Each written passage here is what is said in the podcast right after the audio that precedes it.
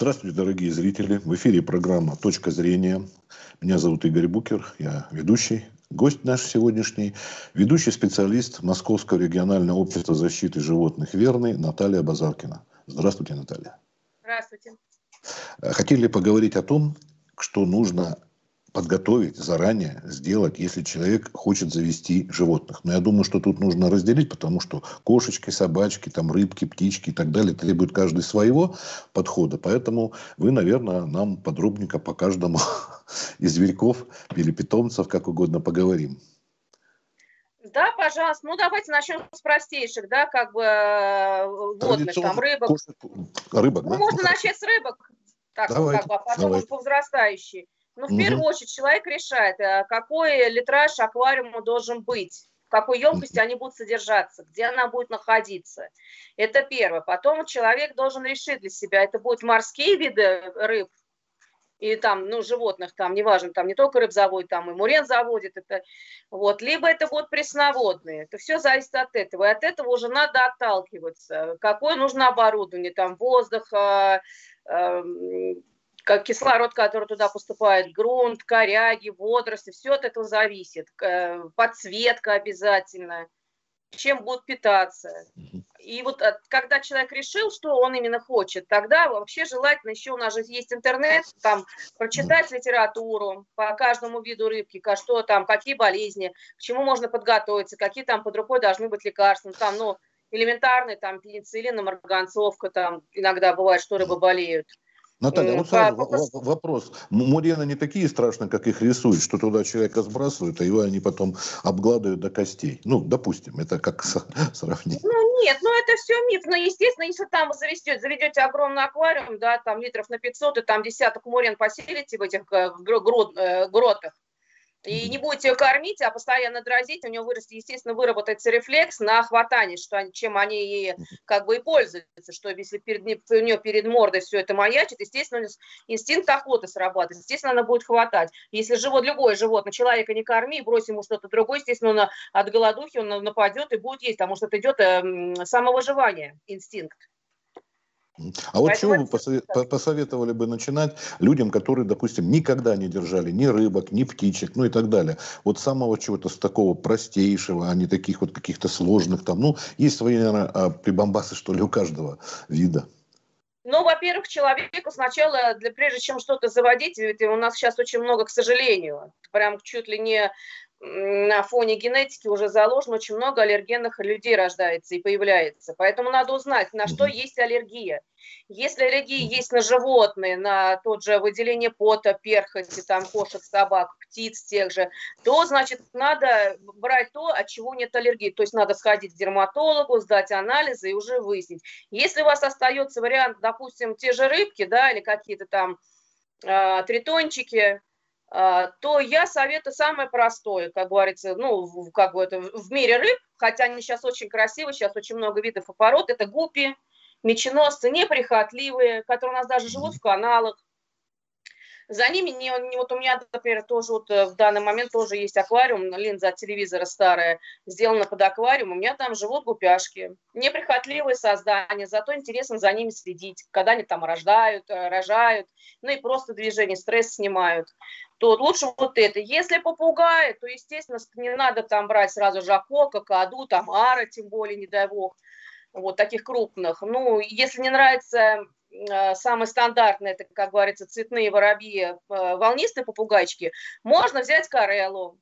Э, разновидность всяких ожерел, ожереловых арт тоже есть маленькие попугайчики красивые. То есть что-то попроще, что не очень прихотливое, не очень болезненное, стрессовое животное, которому именно очень много нужно контакта. Можно завести даже элементарно, если не ходить попугая. Мне, например, очень нравится, но пока не могу себе позволить, канарейки. Они поют очень красиво. Ну, конечно, когда они распеваются по утрам, это не у каждого нервная система выдержит. Вот. А ну, это что кан- канарейки или кеннер? Еще кто-то поющий у, у них, меня самцы? Вот, нет, в основном поют кеннеры, но у меня была эксклюзивная. У меня со время еще давно, много лет назад, моя сестра подобрала, у кого-то упала, в общем, она спасла канареечку. Оказалась самка, она пела. Мне за нее по тем временам, когда еще птичий рынок был на Таганке, предлагали большую сумму, но я ее не продала. Она у нас отжила свой век, Вот, и она пела. А так, естественно, кеннеры, да. Ну почему? А может, никому-то не нужно вот эти заливания, распевания по утрам. Можно завести просто канареечку. Ну там, или щегла того же, семейства Юрковых. Простенько такое, не, не, не то, что вот особо ухода. А, а если у вас нет аллергии, вы там любите теперь кошек больше, ну, заводите что-нибудь попроще там. Сейчас очень много новых пород, которые вывели путем поместные породы, да, там сервала э, с домашней кошкой, называется сова, она очень дорогие и достаточно, ну, проблемное животное, все-таки дикий ген играет у них, поэтому надо брать что-то такое уже более, как, как говорится, социализированное, адаптированное. Сиамские кошки, они тоже очень характерные, злопамятные. Берите просто, вот, британцы, вот, там, веслоухи, не веслоухи, красивые, простые кошки, ненавязчивые, в то же время умные. Сейчас мода пошла на майкунов, тоже можно, но опять же у них очень длинная шерсть. То есть это собаки тоже.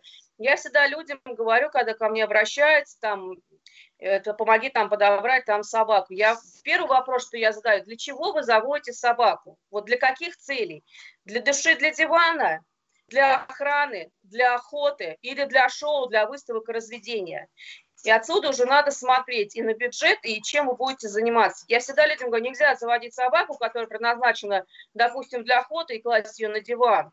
Или для охраны она также у вас будет как баллонка. Нет, это все-таки сила усилия. И тогда человек думает, потом я также говорю, длинношерстно, не длинношерстно, все-таки это груминг, это уход более сложный у тех же длинношерстных собак, чем у короткошерстных. И когда человек уже все это обдумал, тогда уже начинается другой этап. Значит, где будет находиться место вашего домашнего животного. То есть у вас есть кровать, да, где вы можете спокойно лечь и отдохнуть. Также у нее должно быть свое место. Оно должно находиться не на сквозняках, на проходе где-то, и не у батарей. Вот. И, и так, чтобы там животное могло спокойно прийти, отдохнуть, заняться своими делами, никто туда не должен лезть, не мешать ему. Потом, ну, естественно, потом идут миски, подставки, амуниция, это там поводки, ошли, ошейники, шлейки. Э, шлейки я советую не всем сразу брать, щенкам это тоже не надо, идет изменение постава локтевого сустава, они, получается, бульдожем, ну, определенным породам это нельзя. А тут еще, Наталья, наверное, нужно обратить внимание, люди живут за городом, в своем доме, э, чаще там на даче или в многоквартирном, потому что, например, да. держать, я так понимаю, что вот охотничью, э, гончую, да, которой нужно движение, пространство, простор, спускать ее по лифту, а потом где выпускать в этих маленьких между домами площадками, э, наверное, безумие, надо вывозить чаще на охоту или какие-то вот такие тоже, наверное, нюансы играют большую роль. Ну, конечно, это профессионально. Хотя вот у меня знакомый в соседнем подъезде, профессиональный охотник, судья. У нее две угу. шикарные легавые собаки Курцхара. Угу. И она с ними угу. просто очень много занимается, очень большое время отдает на выгул, на занятия, на дрессировки. Ну, да, да. Она выезжает в поля, да. В городе можно держать. И азиаты, как их сейчас неправильно называют, алабай, например, первосточник огромный. Просто нужно время, надо находить время, возможность, где спускать, где собака выплескивает всю свою энергию, и ну, не, не на 15 минут вывести погулять, как с той же баллонкой или с Йорком ему достаточно, а вот чтобы собака выгулялась, потому что представьте, она целый день практически находит дома, находится дома, она постоянно практически лежит и спит. Но это тоже неправильно. Также многие считают, что если они завелись, они живут за городом, да, конечно, за городом это большие плюсы для любого вида животного. А считают, что если они завели за городом, то они спустили на своем участке, этого достаточно. Это тоже неправильно, потому что, как правило, потом по весне начинается, сюда нельзя, здесь у меня грядки, туда нельзя. И чуть ли не хотят, чтобы у них собака ходила чисто по дорожкам. Нет, научить можно всему. И машину научить их можно водить. Но это неправильно. Поэтому тоже люди, которые заводят собак за городом, они все равно находят хотя бы раз в день, выходят за пределы своего участка, куда-то в лес, где собака просто отвлекается, разведывает территорию, и морально, и физически просто отдыхает. Я даже помню, у моих знакомых был такой один случай. Двое было кавказцев, а, большая территория за городом, там никому не мешали, и заборы хорошие, все. Но они какие-то ленивые, апатичные. А кинологи говорят, ребята, они вот воспринимают вот эту даже большую территорию как свою квартиру, и им нужна прогулка, и их нужно выгуливать за территорией, даже этой большой. Иначе там они начали, да, поначалу там бегали, суетились, будучи щенками. То есть даже вот такие моменты для этих кавказцев, вот это территориалов, все равно нужно было выводить их гулять на поводке. Вот. Они устают, есть, расслабляются и все. Ну да, хотя территория вполне приличная, они спокойно по ней гуляли, никому не мешали. Ну, масса таких вещей, поэтому это все продумать. А потом, смотрите, вот насчет бойцовых собак, как держать? Вот разные бывают случаи. Я почему-то заметил, когда мы жили около одной семьи, а там а, он был посажен в тюрьму, а выводила его, значит, жена. И она не справлялась с этой собакой, абсолютно бойцовской породы, та бросалась на всех. Неважно, кто перед ней был, кобель или сучка, на щенят. И, ну, людей вроде она не трогала, но могла, если там щеночек какой-нибудь прячется, зацепить и хозяина. То есть вот такие вещи, и почему-то такие люди держат и ротвейлеров, и более серьезные, наверное, собак. Тут тоже нужно Давайте обратить. поясним сразу и вам на будущее. Нету бойцовых собак, так же, как и нет породы алабай. Бойцов это потому, что как спортсмены, люди, которые занимаются профессиональными боями, боксом, их что ж, давайте тоже называть их будем бойцами. Нет, это не бойцовские породы, они просто выводились для определенного. Например, у меня находится, я с ним гуляю, у меня, у меня собака, у меня две собаки пока, вот, а это, одна из них, она относится к как, как вы говорите, неправильно к бойцовым, но она не бойцовая. У меня не американский, а английский стафарширский бультерьер. Это вот самый маленький из всех вот этих, как вы называете, бойцовые. Она выводилась как собака-компаньон, собака-крысолов. Вот. У меня собака выставочная, уже свои титулы своего возраста она получила, и она у меня гуляет, она у меня дрессирована так, что она у меня гуляет, и по любому моему окрику она возвращается ко мне, без поводка работает. Все зависит тому, от хозяина. Бойцовые, помните, поговаривали в СМИ, сейчас не знаю как, потому что моя собака уже умерла, тогда были, поговаривали о том, что определенные породы собака нужно, в общем-то, как-то ограничить, это все равно, что как оружие тем более если они э, науськаны на что-то. Был, был, были такие разговоры, в том числе в Москве, говорилось об этом. Вот э, как их отнести, не бойцовым, не бойцовым, но собаки довольно опасные, так скажем. Ну, Ротвейлер, ну, собака мясника, собака-телохранитель. Какая она может быть бойцовой? Из-за того, что она мощная и устрашающе выглядит. Вы знаете, я могу взять любую дворняжку, среднего размера и крупнее у нас, они разных бывают, тоже как по породам они уже отличаются э, по своему внешнему типу, то есть есть терьерные, мелкие и так далее, крупные. И могу также ее натаскать и сделать социально опасной для всех. Не надо приравнивать. Очень много, как говорите, бойцовых собак, тех же. У меня всегда были питбули. Я очень люблю эту породу. Но у меня, извините, не было проблем. Просто я контролирую, я отвечаю за голову. Просто надо вернуться к тому, к нашему, вспомните, советское время, когда было ТСАВ. Люди, чем прежде чем завести серьезную породу, а у нас тогда были служебники, да, овчарка, боксер, потом появились доберманы, эрдели. Прежде чем завести эту породу, что они делали? Они ходили в клубы, на эти семинары, на курсы, сдавали экзамены, стояли годами в очереди. После этого они были все обязаны ходить на площадку, сдавать ОКД, послушание и защитно-караульную службу, службу, чтобы собаки были э, правильно воспитаны и вели себя в обществе нормально. А сейчас и Тогда еще, да, еще смотрели, что вот человек не состоял нигде на учете, но тогда наркологических как таковых не было. Были в основном эти вот, это, как они? Ну, а, алкогольно вот эти наркологические. Вот одно, что человек не алкоголик, брали справки. Так это надо тоже сейчас вернуть, потому что сейчас деньги есть, и неважно, у нас сейчас заводчики стали не заводчиками, их мало осталось, а разведенцами, лишь бы только денег заработать, и неважно, кому продают. И как в дальнейшем будет судьба складываться его, его же щенка, которого он ну, сам соизволил, как говорится, воспроизвести на свет. Они же не виноваты, что они родились, что они попали в такие руки. Надо опять вернуться к тому, надо, чтобы люди, да, как оружие, любая порода, и те же служебные и крупные поместные, э, э, обязательно, чтобы они проходили, сдавали экзамены на послушание, чтобы собака была управляемая. Не обязательно на охрану, хотя бы просто, чтобы он мог с ней выйти нормально, с ней пройтись, не, никому не, не, не навредив. И также, чтобы предоставляли, заводя крупную собаку серьезной породы, э, предоставляли справки, что не в психоневрологическом, наркологическом диспансере нигде не состоит на учете, что человек совершенно адекватный, так же, как и оружие, что ему не, не, это, не опасно вот, вручить, э, содержать такое животное. Вот тогда будет э, все нормально. А вот если у человека есть возможности разные и позволяют жилплощадь, и средства и так далее, вот какие бы, ну скажем, собака с кошкой уживаются, несмотря на то, что мы знаем, что живут как кошка-собака, а вот там, может быть, птицы какие-то, еще что-то, может быть, что-то нежелательно, чтобы какие-то виды животных с другими соседствовали.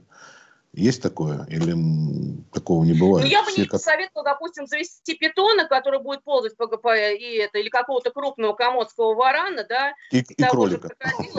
Да, кролика или тоже собаку. Почему? Они же вырастают и также начинают уже примиряться к ним как к добыче.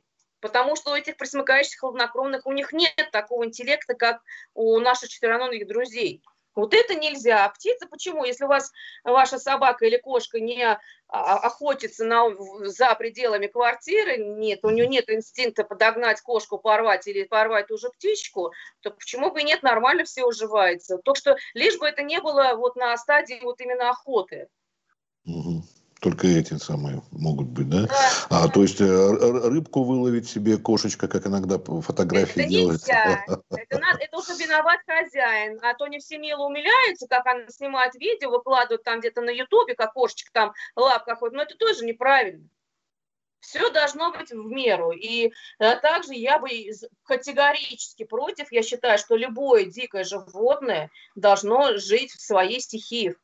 Не в квартире где-то или в доме, а в своих, э, как говорится, испокон веков, э, своих владениях на, на воле. Нельзя заводить, допустим, кошку, там, ну или там даже, ну ладно, не кошку, там собаку и тигра в квартире.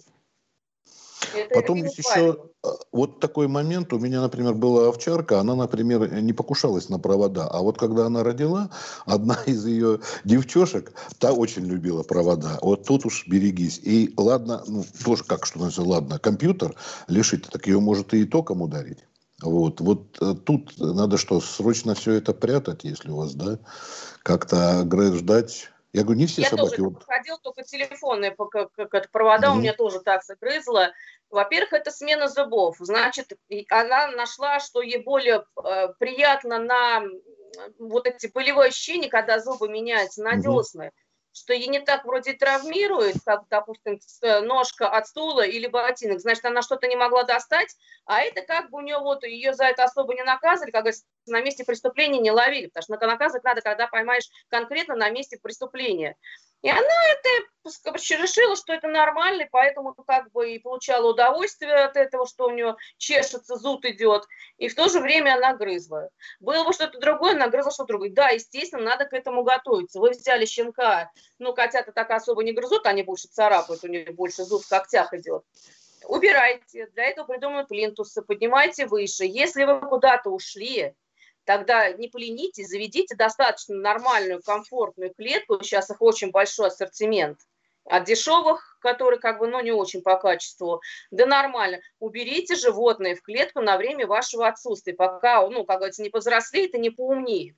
То есть вы ушли, закрыли, оставили там ему игрушку, косточку, он занимается себе и ждет, пока вы придет. И у вас, как говорится, и квартира целая, и собака на месте. А вот вы говорите, да, сейчас много появляется самых разных вещей, уже очень давно. Но вот для когтедралки эти, для котов появились. Но вы знаете, почему-то предпочитал диваны, кресла, но только не эту когтедралку. Вот. А это надо приучать.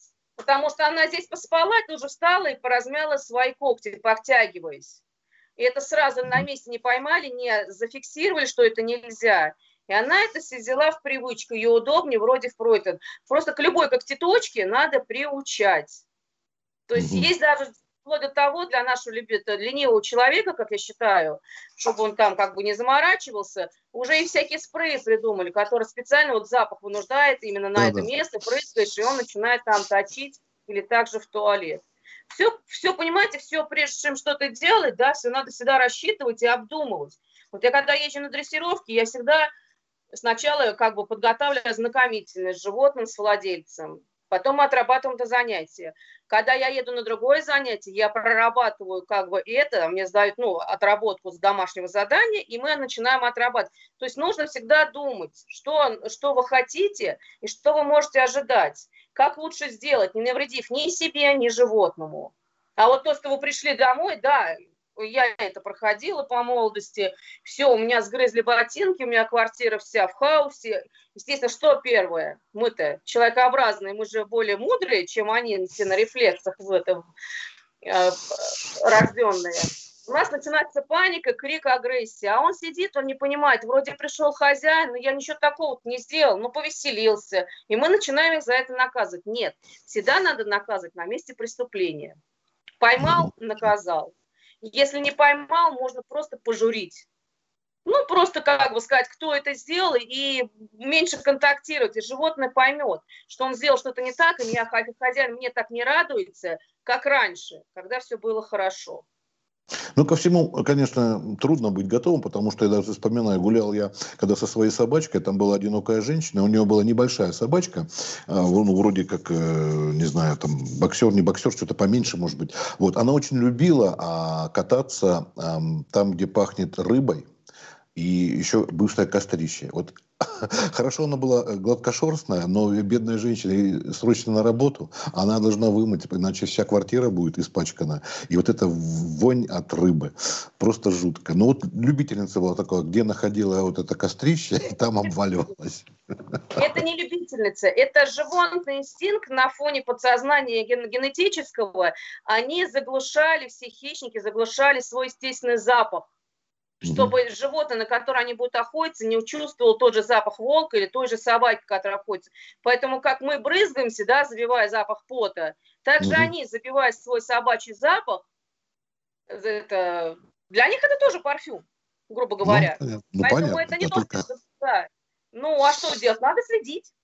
Надо следить и контролировать, тем более сейчас, в наше время, когда, к сожалению, развелось этих док-хантеров, которые я сама мечтаю поймать своей собачкой с одной из двух и просто разобраться. Поэтому надо следить, что ваша собака нюхает, что, э, что она там пытается съесть или куда она там пытается завалиться. Она же не сразу, прям, понимаете, подошла, нашла тухлую это, там, рыбу, ну, рыбину и сразу на нее плюхнулся. Нет, сначала же она идет, по ней же видно, что она идет по запаху. Она что-то выискивает, она чем-то конкретно увлечена. Это уже первый сигнал для владельца, если у вас собака без поводка. Но так как в городе сейчас очень много машин, если у вас собака идеально не адресирована, то лучше гуляйте на поводках, тем более сделано на рулетке. Вот. И вы это заметили, значит, значит, либо вы собаку переключаете на себя на что-то другое, и либо цепляете ее на поводок, и, и, и либо идете за ней, смотрите, что будет дальше. Если вы увидели, как обычно человек заранее видит, что искомый тот, тот предмет, который ваше животное ищет, то как бы реагируйте и ничего тогда не будет. А что касается других животных, допустим, там морских свинок или каких-нибудь кроликов. Вот тут, кстати, а тоже у знакомых был такой случай, подарили знакомым кроликов двух, они очень быстро скончались, сказали от ожирения сердца. И для ребенка был стресс, что вот он потерял таких любимых мохнатых, ушастых. А это вот от чего-то бывает, это у них свойственно каким-то животным вот такие скоротечные болезни и прочее. Хотя они паслись травку, ели вот на участке и так далее. То есть не, смотрите, во-первых, может быть, кроликов купили уже не маленьких крольчат, а достаточно взрослых. Они должны быть, могли быть уже в возрасте, как бы отжили просто свой век. Не знаю, они были подарены, а. например, просто то, что я помню. Я знаю, что другие случаи были, ну хорошо, ну... Ну, Или... во-первых, кролики, их даже когда в деревнях содержат, почему их в деревнях как бы содержат в крольчатнике на заднем дворе подальше от глаз? Они очень стрессовые животные, они очень, на самом деле, они подвержены с глазу. То есть, если заболел даже один кролик каким-то вирусом, то э, передохнут, заболеют все, хотя они не контактируют, а находятся рядом. Поэтому это нужно следить. Может быть, что-то они съели помимо травки. Не обязательно, что ожирение скрыть это не производили. Тут гадать можно, понимаете, пока не сделаешь, не ну, проведешь анализ и скрытие. Это частный Поэтому случай, вряд ли они там что... Жирные вряд ли они ели. А так, mm да, у кроликов тоже есть свои заболевания. Мы обязательно также проводится дегенетизация. Может, они были заражены сильно глистами и умереть могли от глистной инвазии. Тут Понятно. как бы предположений много, но болезни, да. Бывает Я тут больше хотел э, не столько вот частный случай на кролики или прочее, просто вот есть, допустим, попугаи долгожители, да, черепашки долгожители, там даже безумные сроки с тремя, двумя нулями называют. А вот э, есть животные, которые живут недолго. И вот э, если ну, дома ребенок, и он хочет, для него это тоже стресс, он потеряет своего любимчика. Ну давайте, да, хорошо, допустим, мышки-хомячки два года, крыски до пяти лет.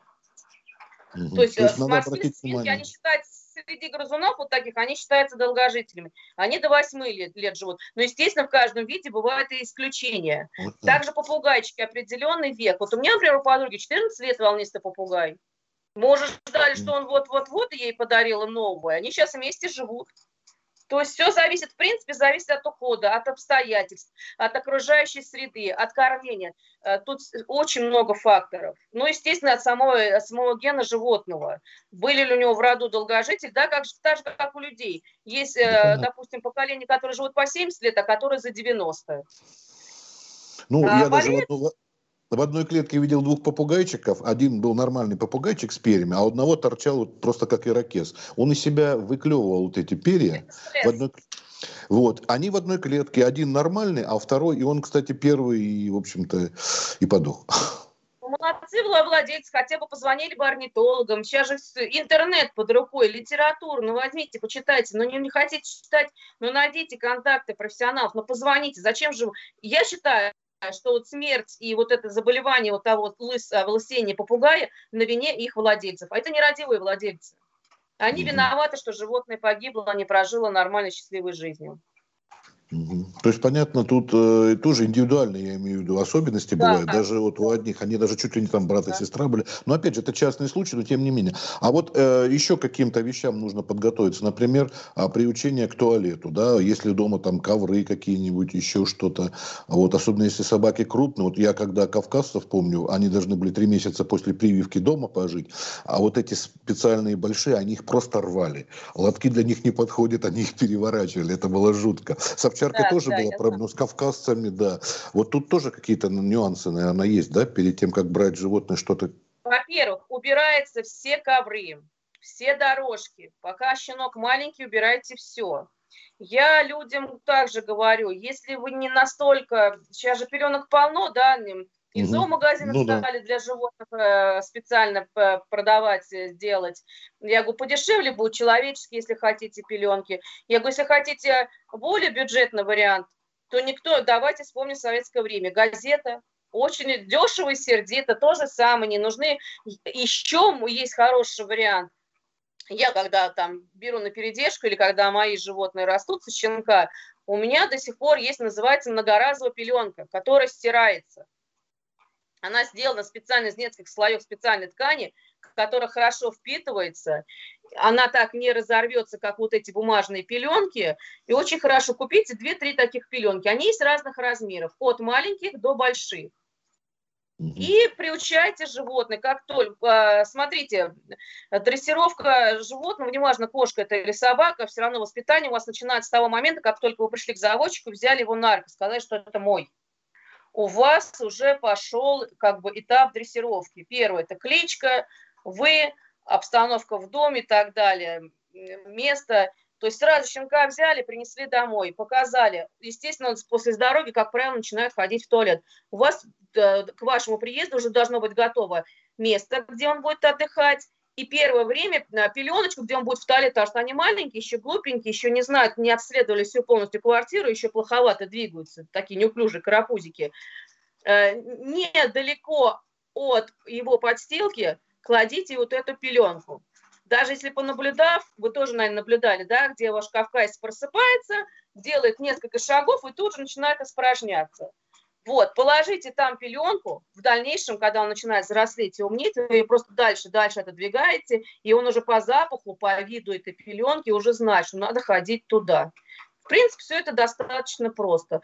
Э, также, пока он маленький, не клюш, если вы взяли щенка, купили не три месяца, когда он достаточно самостоятельный, сообразительный, а намного младше, также, только в противоположном месте, нигде, а, а, а, вот от подстилки, да, в одной стороне пеленка, а в другой стороне тоже недалеко от его места должны быть вот эти мисочки, чтобы он мог, мог дойти, а то иногда делать неправильно – Здесь же, здесь же под, подстав, ну, миски стоят, и тут же сразу пеленка. Говорит, ой, а почему он у нас там это, гадит, там вот рядом миски? Я говорю, ну вы сами подумайте. Он здесь же проснулся, и тут же у него миска. То есть человеку нужно, ну мы же мы мыслящие, разумные люди, нужно все-таки как-то это, ну, прорабатывать или спрашивать. А вот последнее заключение. А если человек собирается взять какое-то животное из приюта, тут есть какие-то особенности? Да. Да сожалению, сейчас э, в плоте рядом сейчас у нас, э, ну вот честно говорить, да, вот эти частные приюты, всем хочется пристроить побыстрее животное. И не всегда говорят правду, к сожалению. А тем более, если касается, если человек решил взять не щенка, а уже достаточно взрослый, там, молодой или просто взрослое животное.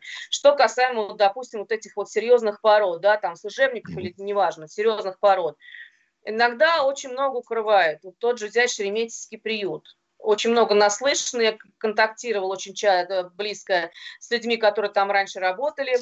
А, вот. Они скрывают очень много нюансов о поведении собак. А, мой совет, да, посмотреть по видео. Расписать можно любое животное как угодно, он будет золотой с несчастными глазами. Но это не показатель. Любое животное, так же, как и человек, да, которого подобрали с улицы, бомжа, естественно, что он сделает? Он придет домой, он будет такой несчастный, он такой будет послушный, такой правильный. А потом со временем он же адаптируется, он же понимает, что он здесь. А перед ним люди вот так вот пляшут, ах ты мой хороший, ты мой несчастный, делая глубочайшие ошибки. И собака начинает, естественно, уже показывать свой характер. Она поняла, что ее не выкинул, что она здесь хозяйка, что над ней дышат, пляшут. Естественно, начинаются вот эти проблемы. Вот. Вы выбрали животное, приехали знакомиться, возьмите с собой какого-то профессионального человека. И не надо, что говорить, ой, обратитесь к зоопсихологу. Все это ерунда. Нормальный профессиональный кинолог, который всю жизнь работает с разными видами пород собак и с разными, ну, хотя бы просто с пород собак, да, я уже про себя не говорю, разные виды животных, он уже знает все нюансы, все поведенческие типы, потому что он каждый, каждодневно сразу. Возьмите его с собой в этот приют и скажите, я вот хочу вот это.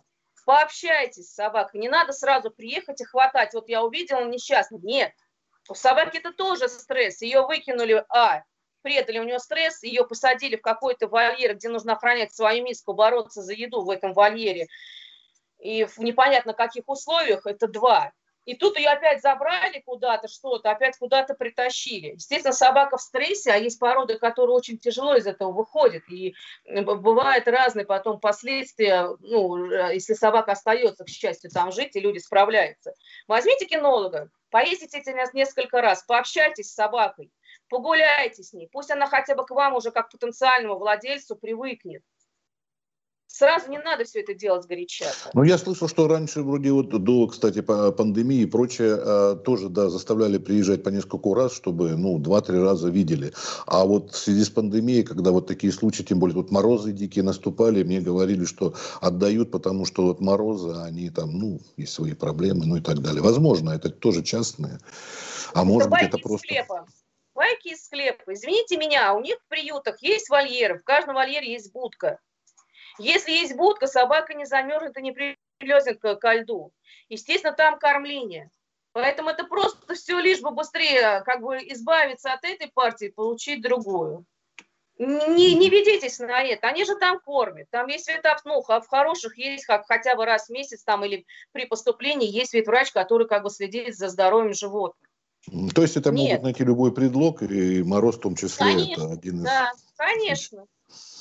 Хорошо, спасибо. Вы, извините, но до пандемии-то они же нормально все годы-то зимовали там, и в лютые морозы. И не было такого, что возьмите, это он сейчас замерзнет. Нет, это повод.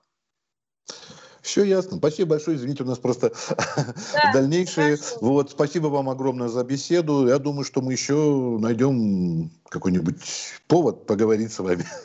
Пожалуйста. Да, Всего доброго, спасибо. До свидания. И с праздниками. Сейчас Масленица. И вчера женский день. Спасибо.